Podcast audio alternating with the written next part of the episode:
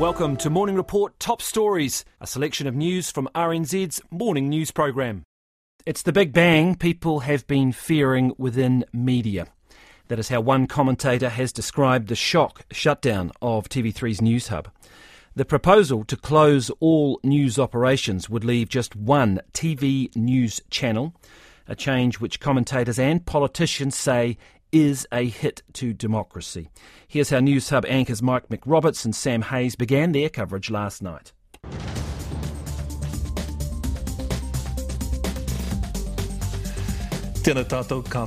Good evening. After providing daily news for almost 35 years, Three looks set to lose Newshub Live at 6 and its all associated news programs, including its online news platform.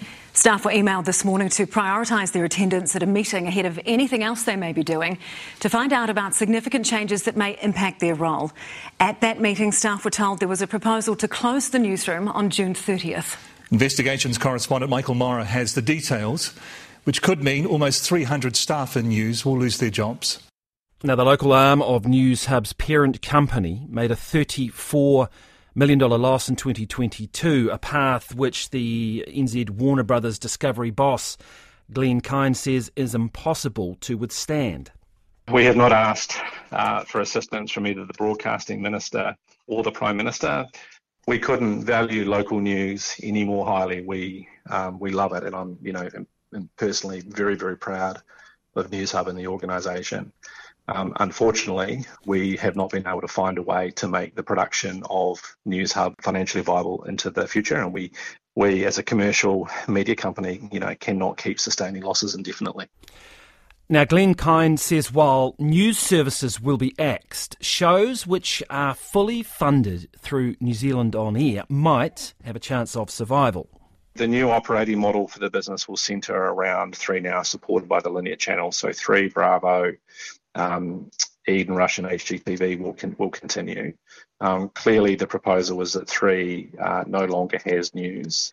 The core content pillars for the business will be local programming in conjunction with either our co-production partners or funding partners. There will still be third-party acquisitions as we do today, so things like what's on screen right now, the likes of the Married at First Sight Australia, etc. And so our intention is to keep as much local programming on the channel as possible MPs shared their sympathies and their concerns yesterday about the wider implications of the shutdown. It's a sad day for many employees personally. It's also a sad day for New Zealand's democracy, which requires a competitive media market so that people can get a wide range of views about what's happening in their country. Well, frankly, for the 300 or so staff and uh, their spouses and their family, this is an absolute disaster but it's also a disaster for this country's democracy. Democracy relies on an informed citizenry. Being informed relies on debate, and that relies on a diversity of sources of information. The broadcasting minister, though, seemed less concerned, saying it is something outlets around the globe are experiencing. Melissa Lee was given a heads up by the network chief, uh, Glen Kyne, on Tuesday night before he broke the news to the newsroom. She said Warner Brothers Discovery didn't ask the government for financial assistance, and she is clear the government can't intervene. I, I, don't think there's anything that we could have actually done to actually assist them. It, it is actually a, it is actually it is actually a structural issue. It's a company that actually felt that their uh, business model wasn't actually working.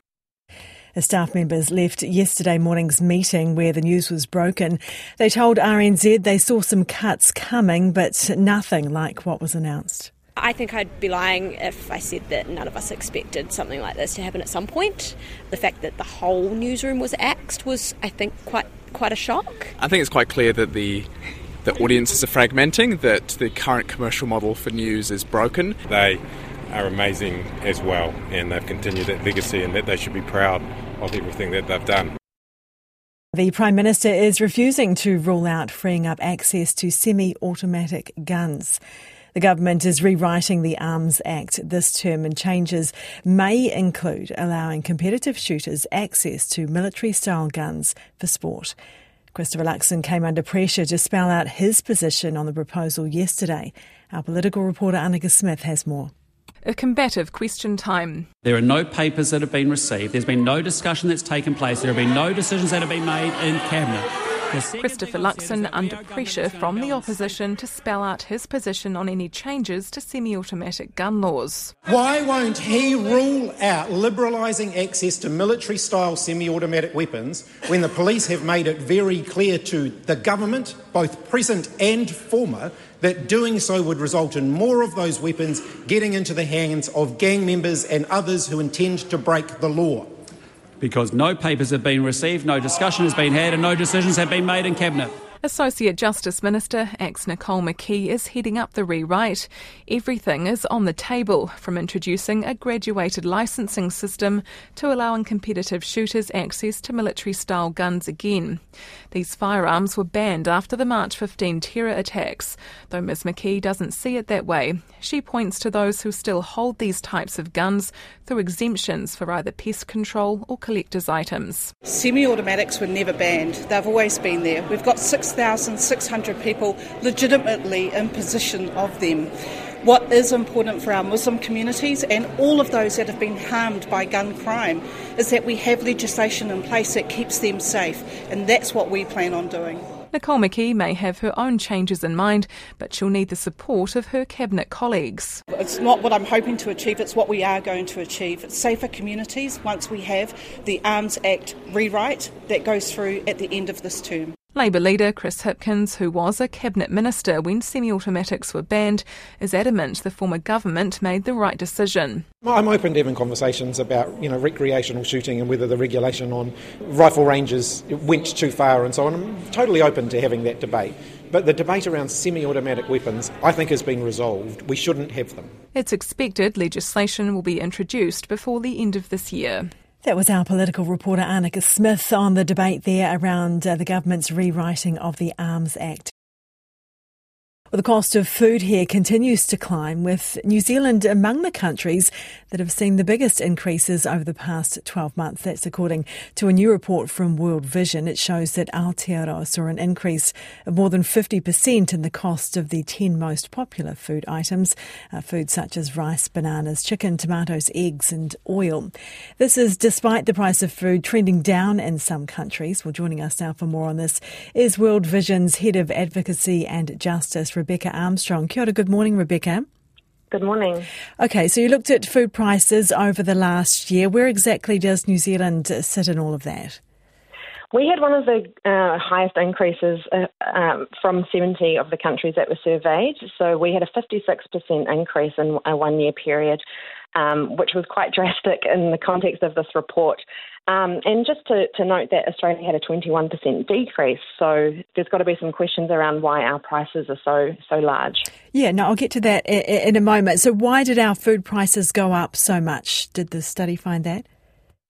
The study looked at particularly the impact of conflict and climate change on uh, and global supply chains, and um, we can see that New Zealand's really affected by these, uh, especially with Cyclone Gabrielle last year. That really disrupted our um, our kumaras and our, our onions, our, our price of food. Um, rice and wheat from the Ukraine and India were also uh, really affected. And um, yeah, we're just feeling the impact of some of those glo- global supply chain issues uh, from conflicts taking place around the world as well. We think that Cyclone Gabrielle probably had a bigger effect than we realised. Sure, yeah, with those uh, f- uh, fruit and food producing parts of the uh, east coast, coast of the North Island, uh, especially there. Uh, the cost of food is going down in some places, as you mentioned, including Australia. Uh, where else is that happening and why is that happening? Canada was another um, key place that's comparable to New Zealand. Um, but I think one of the key messages that comes from this report is that it, it is increasing in the places of most vulnerability. So it is the countries in Africa that are, are facing, you know, real starvation issues and hunger um, and really drastic increases in prices. And the more vulnerable of a country you are to climate um, issues uh, and conflict, the higher your prices are going to increase. Why would it be that Australia, which is uh, also, I mean, suffering from the same climate pressures that we are, why why did climate have an impact here and not there? I think they produce um, wheat and rice in particular, for example. Um, they are primary producers of those products, and that potentially has an impact. Um, we we get our wheat from Australia, um, and so y- you can see that they just haven't been impacted so much by some of these global global issues because they're primary producers of some of these um, products themselves. Um, they also haven't had potentially some of the, the widespread effects that we've had, uh, experienced from Cyclone Gabrielle. They have had other, um, you know, environmental related problems, fires, um, but they haven't seemed to affect the supply chain, the domestic supply chain, as much as um, Cyclone Gabrielle did in New Zealand. So, just finally, what action uh, would you like to see, or could you suggest in terms of combating the, the rising food prices? Uh, well, in a country that does produce enough food for 40 million people, it is um, awful that around 21% of our um, children, in particular, are not accessing nutritious food. Um, our poverty indicators rose last week 2.5%, and it's it's fruit and vegetables that are that children aren't able to eat. We want a um, look into the, the food systems to make them more resilient and strong, but we also think that New Zealand needs to increase its ODA, its Overseas Development Assistance target, to uh, 0.5% in this year's budget so that it can help respond to some of the, the greater crises that are affecting people in terms of food, where starvation, people are dying from starvation. Thank you for your time this morning. That was the World Vision's Head of Advocacy and Justice, Rebecca Armstrong. Their new study there shows New Zealand's uh, food prices have seen some of the biggest increases over the past uh, 12 months uh, compared to the 70 countries they looked at. Well, free flu vaccines for Maori and Pacifica people aged between 55 and 64 years of age are no longer to be free. Pharmac has confirmed in a media release that free flu vaccines for these groups would no longer be funded. Uh, it says in 2022 and 2023, Pharmac widened access to vaccines for this group and for children up to 12 years old uh, using the government's COVID 19 budget. That budget has now run out. Uh, we've invited Pharmac on the show this morning to explain this, but joining us to speak about the implications is Dr. Rawiri McKree Jansen, uh, Chief Medical Officer at Te Aka Whai Ora Māori Health Authority. Uh, kia ora, good morning. Kia ora, Corin. Yeah, thanks for having me. Uh, nice to talk to you. So, yes, this was the release. Pharmac put out this release, I think, yesterday. Were you surprised by this? Yeah, I was surprised. I got the um, heads up uh, about a week or 10 days ago, and it is surprising. It's a little disappointing as well because I think it was a really important contribution to, you know, better health outcomes for a group that's particularly vulnerable. Māori and Pacific way more likely to be hospitalised for flu in that age group, so that that's good for that patient population, but it's also really good for our system to have fewer people being admitted to hospital for flu illnesses. Uh, so it was a good thing for them to do. I was really surprised that they had a time limited um, ethnicity adjuster, and I'm really keen to work with them to, you know, get it back into a better place. I think it's really important. Yes, because I think part of the rationale here was for the fact that it, this group was given free flu vaccinations is that they, they die sooner. On. Yeah, that's right. That's right. And and especially exposed to flu illnesses, you know, more likely to live in overcrowded houses, more likely to have other comorbidities. So it's an important group to do a really good job of, of looking after in health terms. I, look, I'll, I will correct one thing. I think they're returning to the old system where if you are that age group, you know, whether Māori Pacific or whatever not, then if you've got these comorbidities, right. your primary care physician could get you um, funded eligibility for the flu vaccine. But it's a couple of extra steps, and it's really unlikely that, that our health system is going to do a fantastic job of doing that for Māori and Pacific. We've got a, a history of under delivering. Um, so, uh, you know, I think it was way better when it was simply Māori and Pacific over the age of 55 can be free for flu vaccine, and and that's where we need to get it back to, to be honest. And what do you make too of this? Uh, the fact that it was paid for children up to twelve, that'll go as well. Now, is flu as much of an issue for infants and people under twelve? Yeah, that was a really good um, expansion of the flu vaccination as well. I think it's really important. Again, that population um, more vulnerable, and we definitely want to keep them out of hospital. So I think it was good spend and and I get it. Pharmac will always be in a you know tight um, financial situation, trying to determine how to spend the money. But I think once you've started those two, we can see the benefits. And I think we should be investing um, that sort of uh, resource to support vulnerable populations. So, yeah, keen to work with Pharmac to get it back. All right, thank you very much for that. That uh, is just commenting. Uh, that was uh, Dr. Rawiri McKree Jansen, uh, Chief Medical Officer at Te Whai Ora Māori Health Authority, in response to a change there around the eligibility.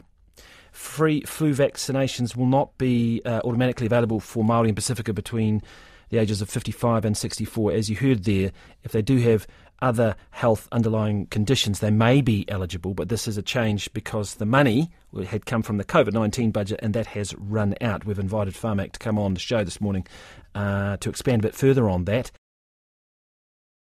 Well, at 11 o'clock this morning, the Black Caps will take on Australia at Wellington's Basin Reserve in the first test of a two match cricket series. It has been, this is unbelievable, 31 years since New Zealand took out its biggest rival on its own soil. And the venue was, uh, I uh, certainly was, was sold out a month ago. The second test at Christchurch's Hagley Oval in March is also on the cusp of being sold out. Now, co founder of the Beige Brigade. This is a community of die-hard New Zealand cricket fans. Of course, beige being the colour that the uh, New Zealand cricket team used to wear back in the 80s. Uh, this is Paul Ford, and he will be down at the basin bright and early this morning. I spoke with Paul earlier about his highly anticipated, well, this highly anticipated matchup. New Zealand cricket fans, just fans of cricket uh, in general, probably around the world, are really looking forward to this game. Absolutely gagging for it. I mean, we've been starved of Test cricket against Australia. We only play them on average kind of once a year over the last 20 years, and it's been a long, long time between drinks. 31 years since we beat the Australians in New Zealand. Uh, just to put that in context, Pat Cummins, the Australian captain, is 30 years old. So he has never been alive when uh, New Zealand has beaten Australia in a test match in Aotearoa. That's a disgrace, and uh, hopefully things can change over the next couple of weeks. And in your view, when it comes to cricket, t- test matches still hold the number one place? Oh, hell yes, yes. I mean, there's lots of chat about uh, the, the death of Test cricket, and of course, there's been this massive invasion of T20 cricket, and frankly, the game, uh, you know, with its, uh, you know, it's quite an academic, complicated game, but uh, the twists and turns, the the, the magic of, of Test cricket, people that get into it, you know, you really do start to understand that. And yes, when things uh, don't come together, like for example, for this game, we've got two great teams at an amazing venue with a great sense of history. It's on free to air TV. Um, you know, we don't have the best players sort of being taken away to, to IPL matches in general. So we've got, you know, fantastic matchup. Um, it's really, really hard to beat Test cricket. It's going to be a magical, magical few days down there at the basin. Well, let's hope it goes five days. the um, the ability of New Zealand to win this game. How important will the toss be? How do you think New Zealand goes about winning this? Is it putting them in early, hoping that there's a bit of movement in the pitch and bowling them out? Yeah, I think you're absolutely bang on. Yeah, that verdant green basin reserve pitch would be a lovely toss to win. I think for New Zealand, Go, kind of goes against the grain for Australia too to to put teams in. They generally like to, to bat. So uh, yeah, New Zealand can get in there early and have the youngster. We're going to have uh, young Will O'Rourke, um, you know, only a, played a couple of, uh, only played one Test match, and he's going to be steaming in. He's going to be pumped up. Um, Tim Southee, the captain, massively reliant on him. Uh, Matt Henry, getting it to nibble around out there, be be fantastic. I, I think, um, yeah, that that's certainly the, the road to victory for New Zealand is to make hay this morning with the ball. Um, there are a few little injury concerns. You know, we've obviously got Devon Conway and Kyle Jamieson out, and we've got Matt Henry Daryl Mitchell and Rachin Ravindra all coming back after a bit of uh, a few niggles over the last couple of weeks. So, yeah, get those bowlers in there, steaming in and, and rip into that Australian top order. Hard to see much weakness in this Australian team. They are the Test champions. They have uh, so much depth and so much class.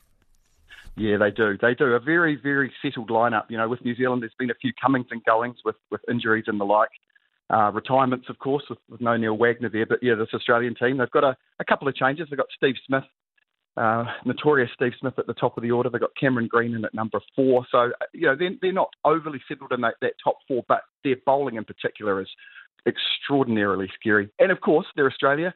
They're super cocky.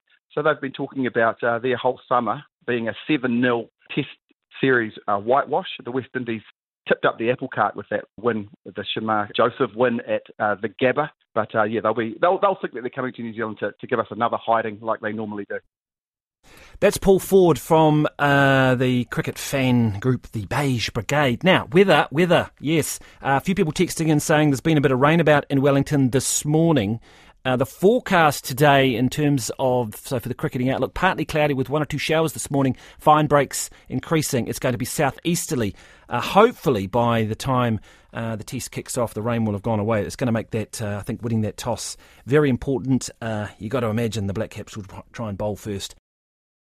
Okay, well, today Wellington City councillors will decide the fate of a $32 million deal to fix a major eyesore in the capital's CBD. Now, the council is proposing to buy the land under the quake prone Reading Cinemas shopping complex on Courtenay Place and to lease it back to the cinema company. The building's been closed since uh, January 2019 because of its quake risk. Wellington Mayor Tory Whanau joins us now. Kia ora, good morning. Kia ora, morning. Now, you support this proposal. Just tell us how exactly it would work and, and why you think it's a good idea. Um, so I do think it's a great idea. So it forms part of a wider plan to revitalise the city centre, Courtenay Place. We also have things like the Golden Mile and Pōneke Promise, and hopefully more housing after we get past the district plan. Uh, what this particular deal does is that um, it's, it's, fiscally neutral um, and it will allow Reading to um, initiate some design work, which we would approve, um, and develop it over the next couple of years so that it's ready to open by 2027. It's costing uh, $32 million, so just tell us how it's fiscally neutral. So um, they will lease the land back from um, WCC, and any any rent will cover um, the council's borrowing and other costs. Um, they have the first right to buy back the land anytime within the first 15 years of the lease, but we also can sell the land to someone else anytime after the first 10 years of the lease. So the intention is to sell the land back um, at a profit. And they bowl it, bowl it and build something nice in its place. Uh, uh, redeveloped and strengthened, but the intention is certainly to um, bring back the cinema, uh, develop a, a, full entertainment centre which also has uh, food, drink, and of course retail as well. So it's been controversial. Uh, documents mm. around this were leaked. Do you have the numbers to get it through, do you think? Yes, yes, we do. I'm confident we do. And what kind of precedent would this set? I hope it sets a precedent for um, you know further development in our city. It tells uh, businesses, developers, hey, we, we, we're ready uh, to start building. Um, it'll it'll set it'll pave the way for Courtenay Place to become the entertainment precinct that we've missed. Um, but it's also a good way to look at um, innovative ways that we can, especially in such a financially tight environment, um, to be able to develop things like this just in terms of, uh, you know, just referring back to it being a precedent, I mean, there are plenty of other, you know, private property owners and other property owners who've had to bear this cost themselves. So why does Reading get special treatment? Um, I wouldn't call it special treatment. I thought I, would uh, call it a creative way to get around the very. Okay, why did they get a creative way? Um, because for especially for my Mayoralty and other people, city revitalisation is a core priority, um, and the development of reading is um, one of the most effective ways to do that. So we have um, targeted the reading buildings, that uh, many Wellingtonians have complained for for years, um, and the strong need for it to get done up again. Are they not able to borrow the money in their own right? Um, uh, yes, they can. It's more difficult, but we're actually um, we prefer this way of doing it, the, the leasing back to them and getting some revenue from that as well. Um, and um, yeah, we're quite happy with how this has come to be. Why is it preferable for the for council money to be involved? Well, because I mean, at, at its simplest, it's essentially, I suppose, like a loan, but we'll be gaining uh, once it's ready and set um, will be generating over a million dollars um, in revenue um, for the council, and that, that's a good thing. Yeah, but I mean, there's risk involved, though, isn't there? Of course, there is, and we've looked at. So, so risks, why uh, which, why is that preferable then? Look, anything we do, especially with developments, there are going to be risks, but we have strong mitigations for all of those as well, and that's exactly what we're discussing today uh, in our meeting. Okay, we are about to hear from a councillor who has an opposing view. Uh, thank you for your time this morning. That was uh, Wellington Mayor Tory Whanau. Well, more now on inflation. Yesterday, the Reserve Bank held its cash rate uh, in its first monetary policy statement of the year, and the only surprise really seemed to be that it had a slightly softer tone, with none of the threats of rate rises perhaps heard last November. Instead, the RBNZ was talking about balanced inflation risks and an economy headed for a soft landing. There were a couple of hooks. The room to tolerate any negative inflation surprises is limited, and the central bank is ready to act if global risks, such as shipping costs, start to spill over into local price behaviour. Governor Adrian Orr says there were only two options on the table a rise or no change, and in the end, uh, it wasn't actually a difficult decision. We weren't close at all. Um, we were very pleased that we weren't close because um, the economy has been evolving um, very much as as we hoped it would uh, and expected it would, and that's been the case over the last 12 months. So, uh, monetary policy is doing its work. But it's still got more work to do because you say we don't have any tolerance or we don't have much tolerance room for any upside surprises. So, suggests that you're still on a knife edge. Uh, no, I, I, don't believe knife edge. I mean, the we the outlook for inflation is very balanced. Uh, there's no particular. Um, we're confident we're going to be back within our band um, uh, second half of this year, and near the midpoint um, next year. So with uh, you know below three percent, and then at two percent. So we're confident there. Um, it's just where we're starting from. We're starting at um, uh, we're starting from above our band meaning we have uh, less room to accept risks to the upside and plenty of room to accept surprises to the downside. So, what are the key risks, uh, the major risks that you see at the moment?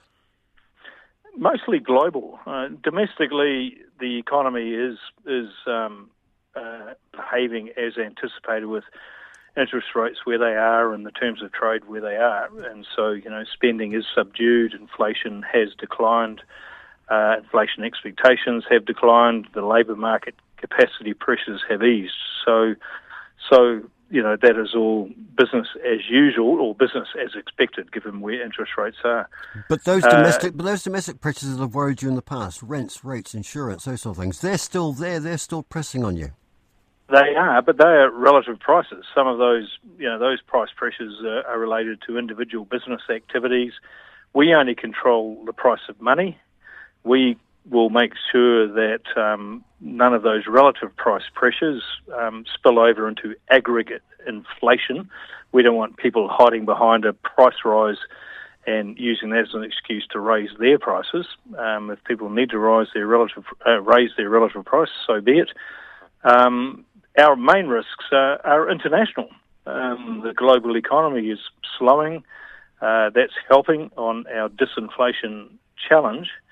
Uh, but meanwhile, geopolitical risks, climate risks um, are always there. Um, we've talked about shipping costs. Um, the domestic side of the story is, is reasonably benign. But you're still projecting no prospect of rate cuts before really the middle of next year. Why so far away? Uh, we just want to make sure that um, price setting, price behaviours, and the supply capacity of the economy can actually meet the demand side. And so we're saying um, if we stay where we are, subject to no future shocks, then over time we can reduce interest rates back to a more neutral level. And that was the Reserve Bank Governor Adrian Orr speaking to our business editor Gyles uh, Beckford. Some teachers refuse to help when the government asked them, just days before Christmas, to write guidelines for teaching new NCEA standards. They weren't swayed by the offer of $5,000 to complete the work either uh, by late January, and the Education Ministry staff had to do nearly half of it themselves. In the end, some of it was not up to scratch. A third was sent back for revision. Our education correspondent John Gerritsen has been talking to teachers. Good morning, John. Good morning, Corin. Just remind me, what was the work? What is? What were these guidelines? Okay, they're called subject learning outcomes. They're a new thing um, that basically describe very briefly what a student needs to know, what they need to be able to do in order to pass these new NCEA level one standards, four standards for each subject that have been introduced this year. Now, the Education Minister, Erica Stanford, announced on the 31st of January that this resource was now available, and, and she was um, characterising it as a really important support for teachers to introduce these standards that, that really should have been in place last year so that teachers had more guidance and knew what they were doing um, to introduce them. So when were they when were they first mooted? So how long did they have all? Uh, because it, you know, the just before Christmas sounds like a rush, but it should have well, been d- right. sooner, right? That, that, that, that's right. Well, the, the ministry went to various subject associations, so chemistry teachers, science teachers, English teachers, and said, look, can you write these objectives? Um, they asked them on the 20th of December, can you write them by the 22nd of January for publication on the 31st of January? Now, one of the subject associations said to me that that was a huge stress um, and a lot of pressure and a ridiculous timeline. And that was from an association that agreed to do it. Others just said no. So 19 subject associations agreed to do this work 14 said no. Um, and you know the, the, the views that I've had back from teachers are quite mixed in terms of whether this was even needed. Certainly in the sciences, it sounds like teachers did feel underprepared. Um, other teachers have said, well, actually there was a fair bit of support out there, and if you weren't paying attention to these new level one standards, you maybe you had your head in the sand. So it's a bit of a mixed view on whether these were even needed. And what they were offering up five thousand dollars to do it. Yeah, the, the ministry has told me that the development of these subject learning outcomes and, and also um, workshops to present them to teachers has cost two hundred and seventy thousand um, dollars. And as I say, you know, some some for some subject associations that money just wasn't enough. You know, they they wanted their, their Christmas and New Year holiday. Yeah, it's a bit tough uh, the end of a long year for teachers to sort of face that sort of uh, time frame. Now, you say that the ministry has had to do half of it themselves because what? It's not up to scratch. Well, the ministry had to do um, 14 of the subject learning objectives uh, for 14 subjects. Now, so what you're looking at 33 in total. Um, 11, at least 11, have had to go back for further work. Now, we're not sure who's who, who was responsible for that work, but I know um, one of the subject associations said that um, in in their subject area, the the work that's been done is just a cut and paste job. So they weren't impressed by it at all. So what now? Well, there's workshops going on now to um, introduce these subject uh, learning uh, outcomes to teachers. Um, feedback I've had from some teachers is that it's really good, it's really helpful, but others um, need more work and they're not going to be um, presented to teachers for another few weeks. Um, so there is some support out there. Um, and as I say, there's just this mixed view on how much it was needed and how helpful it is. Thank you for the update. That is our education correspondent, John Gerritsen. You've been listening to Morning Report Top Stories.